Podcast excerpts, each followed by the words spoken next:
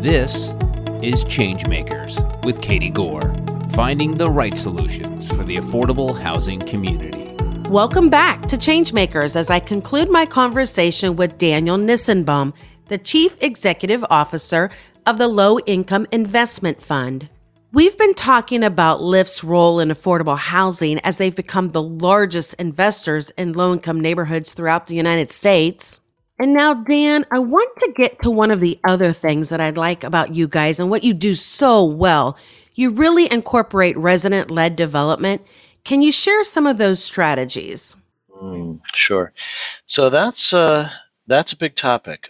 I would say a couple of things. Um, one, we've been doing this work for a long time, and so we're a CDFI, we have a mission. We don't see these transactions as just dollar signs or unit counts.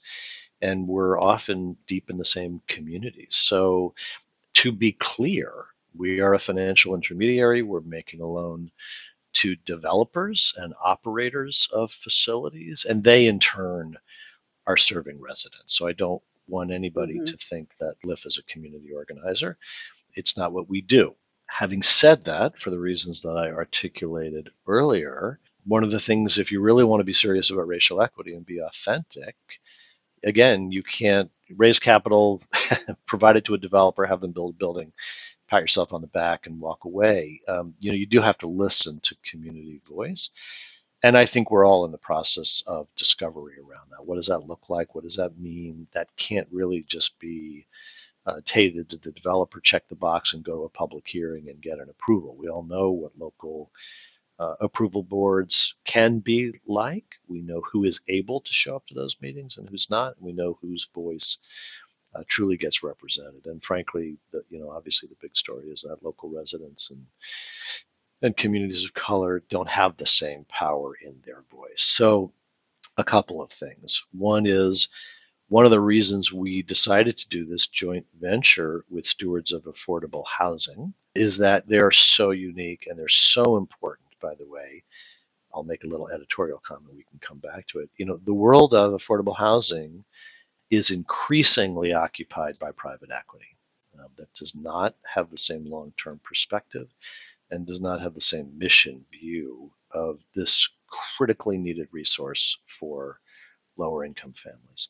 So SAHF is a collection of nonprofit developers who are mission oriented. The syndicator, uh, National Affordable Housing Trust, is one of a few nonprofit syndicators who see their financing and their involvement with these buildings as a long, long term proposition. It is not just let's let the compliance period go by and the benefit period go by, and then we can raise rents to market or sell the units, which is what we're beginning to see, right?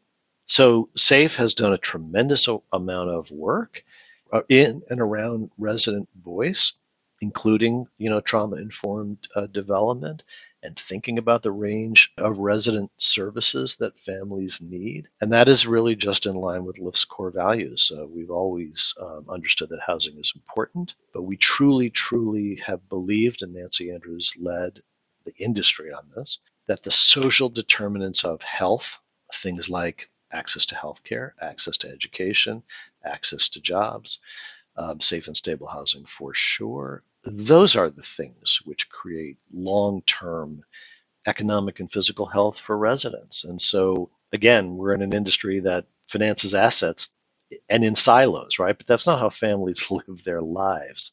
That's one of the reasons why we're working so hard on co-locating strategies for affordable housing and early care and education. So at any rate, um, so SAHF is doing a tremendous amount of this work. We want to support them in their in this work, and as we think about different projects, we look for those different elements. We are much more drawn to a building that has a community facility, is located near transit, has some impact on you know upzoning or increasing density and is safe and affordable for families more than just a random tax credit deal.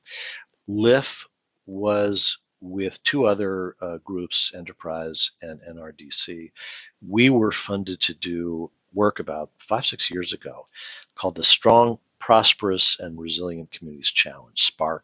And essentially, it was uh, we were funded over 20, 25 million dollars, and then renewed by RWJ Foundation and Ballmer and Ford and others to really go figure out what community voice looked like and how development would be different if you started with community voice. It was more bottoms up than tops down. And that has been an incredible set of learnings. And that has, we've done that work in six cities and we've organized community collaborative tables. And it really has led to some fantastic policy changes, some really interesting developments, you know, all a little bit uh, small at the moment, but but hopefully they'll scale up and get take up and be transferred to other geographies. But it's really around inclusive development, and that's a very, very powerful thing that we hope to continue. So we're, we're deep in the work. And again, we're not engaged with residents directly, but we're deciding that that's now an essential component of the work that we're going to do and the deals we're going to fund. You know, the scope of affordable housing has really evolved over the past couple decades, I'd say, from, you know, when it used to be just solely focused on brick and mortar building type of efforts. And now we've really seen a more holistic affordable housing delivery model. I hear what you're saying, you know, about whether it's co locating or whether it's trying to blend a model that looks at education and nutritional programs and healthy living or whatever aspect we're talking about here and our industry has, you know, had to change based upon how we viewed housing instead of just a strictly property management, you know, and build it and be done. And we've realized that people's lives are so closely tied to where they live and how they live. And I think that's what you're saying here. You know, our delivery model has, you know, really tried to be more responsive to several different pieces of the continuum of living, really. Talk us through this co locating concept that you guys have been bringing some attention to. Yeah. No, that's great. Thanks for that. So, a couple of things. This comes out of our strategic plan, where again, we've decided to focus, not to the exclusion of anything else, but to focus on affordable housing and on early care and education. LIIF has been a leader in the field of early care and education. And by that, we mean centers for childcare and we mean home based providers of childcare. Because in these two areas, given that we centered racial equity, we saw those two areas as areas of deepest inequity and growing inequity. And so we've decided to really focus there again, we do work in charter schools and other and other uh, types of community facilities as well. So I, I, really do think it gets back to understanding local communities and understanding what they need. Like if you go to any community and, and survey, people all say the same thing. They want a safe and stable place to live, but they want the things that some people grew up with, but not everybody had the benefit of uh, because many communities have been underinvested or disinvested. And so they want safe streets and they want access to jobs, and they want neighborhood serving retail, and they want access to healthcare, and they want a library and a park. And as you and I both know, that is not present in um, many of the communities that we want to serve and many of the communities that are really struggling right now. So, how do you get there? Right. And again, if you know you're a financial institution, there are others doing this work, but what's our role in this whole ecosystem? And our role is to deliver solutions that work for families that, are, again, are lower income or communities of color. And so you have to really work hard at that and you have to be intentional. There's no program out there right now that's a funding program for uh, early care and education facilities in affordable housing units. But we know the power that that provides. We know the stability that that can provide for families to be able to drop their children off in a center that they know that's either in their building or closely nearby, as opposed to taking a drive or a bus in one direction to drop their kids off at the child care center they know or trust or can afford, and then having to go the other direction to get to their job.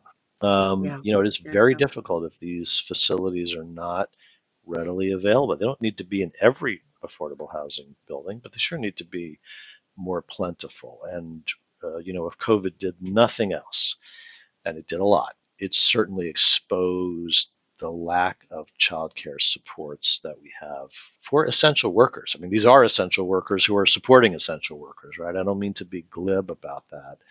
Uh, and this is true up and down the income scale, right? So, my point here is simply that we see what our theory of change needs to be. We want to work to support families who need both housing and childcare, for instance. There are other co location strategies.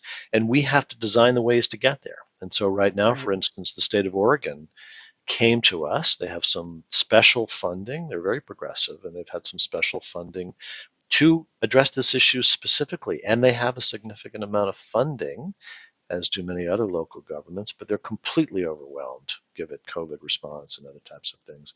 And so we're helping them design a program and do a pilot around this.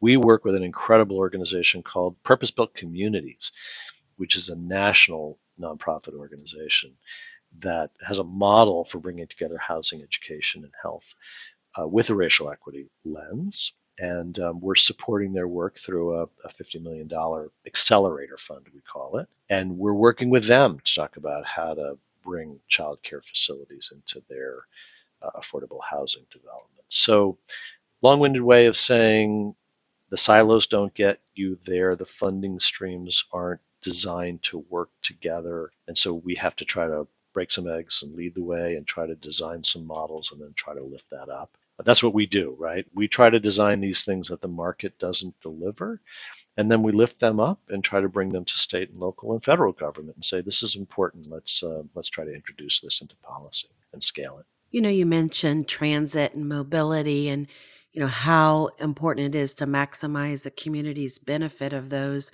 Are you seeing specific strategies play out in the industry? I mean, I know you spoke at a recent conference and moderated a, a panel. Um, do you see any specific strategies or developments that are what you would say are best practices? Hmm. Some, not a lot. Um, I recently joined the board of an organization called Railvolution, which is fabulous, and I've been to their conferences, and that was the panel I moderated. And um, I think transit agencies are recognizing um, you know, they're public agencies, they have a role, they understand their developments have not always been inclusive and need to be integrated. I, you know, you see transit oriented development, quote unquote, and that simply means, you know, as rail lines are extended, uh, there are development opportunities or there's ways to integrate housing.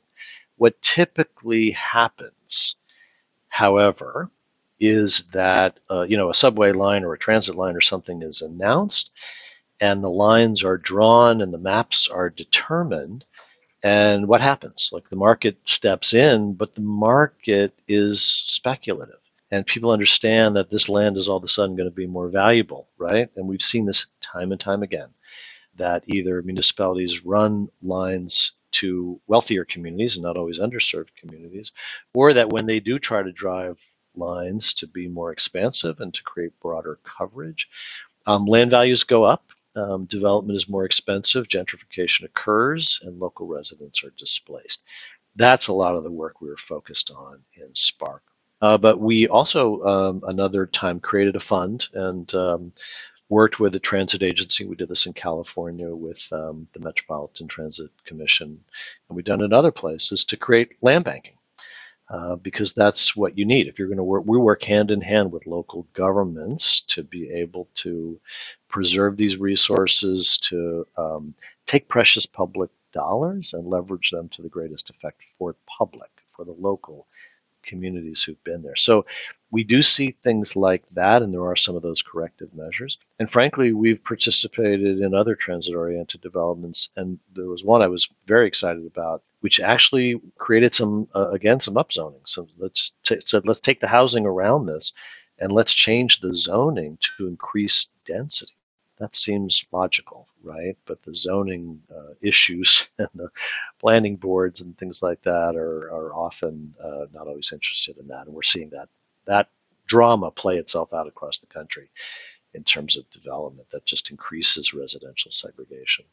So we see some of that. We're encouraged by that. We're going to continue to finance into that. And I do think, um, you know, with the Biden administration, Uh, it's so exciting and so heartening to see the focus on racial equity, to see the focus on CDFIs as solutions providers, not just Treasury supporting CDFIs, but SBA, DOT is thinking about it, HHS, it's really more expansive. So I, I, I'm hopeful that we can do this. Just imagine if you were able to find an apartment that was near transit and had a child care center, right? That would be it. That's all you need. So you served as the chair of the National Housing Conference and a vice chair of the National Association of Affordable Housing Lenders. And I'm curious, how did you first get involved in the industry? Uh, that, that, just means I've been around for a long time. but you've been uh, in a lot of different organizations here yeah, um, that have great impact. And so, where did it all start? Look, I, I strongly endorse board service as a career development opportunity. I got to tell you, and I, I tell other folks that I talk to about that as well. You know, we all start off in this wonderful industry and we run models or do research and then we might graduate to managing products and then we graduate to managing clients and then we might manage teams and regions and then we ultimately manage organizations. So you, you know we we can be so inner focused i think whatever people can do to expand their sort of sense of the world outside the four walls of their organization and their horizons um, that's just an incredible thing. And frankly your exposure uh, increases. Frankly i've changed jobs i don't know I'm teased about this, but I've changed jobs about five times in my career, and I've never applied for a job once. It was really through those networks. Listen, I had great managers and leaders who offered me those opportunities. Um, and they were fantastic because our industry is so terrific and we have a lot of people who are dedicated to this work. I have to laugh. I'm going to, this is probably not going to come out right. But there's like that old parable about the frog, you know, that you put in the warm water and then turn the heat up, and frog doesn't really realize what's happening to them. So I kind of, um, I wouldn't say I stumbled into those, but I would say, you know, like anybody else, you start on an advisory board or a loan committee or a junior board.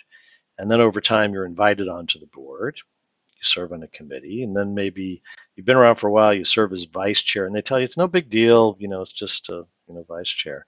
And then the next thing you know, you succeed to the chair. and I think that's kind of how it happened to me a couple of times. But um, in all seriousness, it was a great opportunity to get engaged on the policy side of this work and you know to sort of think about the industry issues not just was on my desk in front of me um, I think it gives great perspective on the industry and the pace of change and the urgency of the need. And so, you know, sometimes you're on these boards and you think, gosh, we were all we were talking about this a long time ago and not much has changed. But change can come. And it, you know, it is through this collective action that you can find on boards such as um, we're trying to do through NAHL with the revision of the Community Reinvestment Act. And frankly, National Housing Conference has this incredible new initiative around Black home ownership. So great place to meet, great place for this collective action, and it's just a way to uh, really participate more broadly. So it's been fantastic for me, and I heartily, heartily recommend it to others. Well, Daniel, I really appreciate the time and going over everything that LIIF is doing right now. And you guys definitely have your work cut out, but you guys are making great strides. So thank you for joining me on this podcast. I really appreciate it, and thank you very much. And uh, appreciate all that you're doing. Thanks for listening to Changemakers with Katie Gore. To find out more about Katie, go to quadel.com. That's Q U A D E L.com. This has been a production of Forbes Books Radio.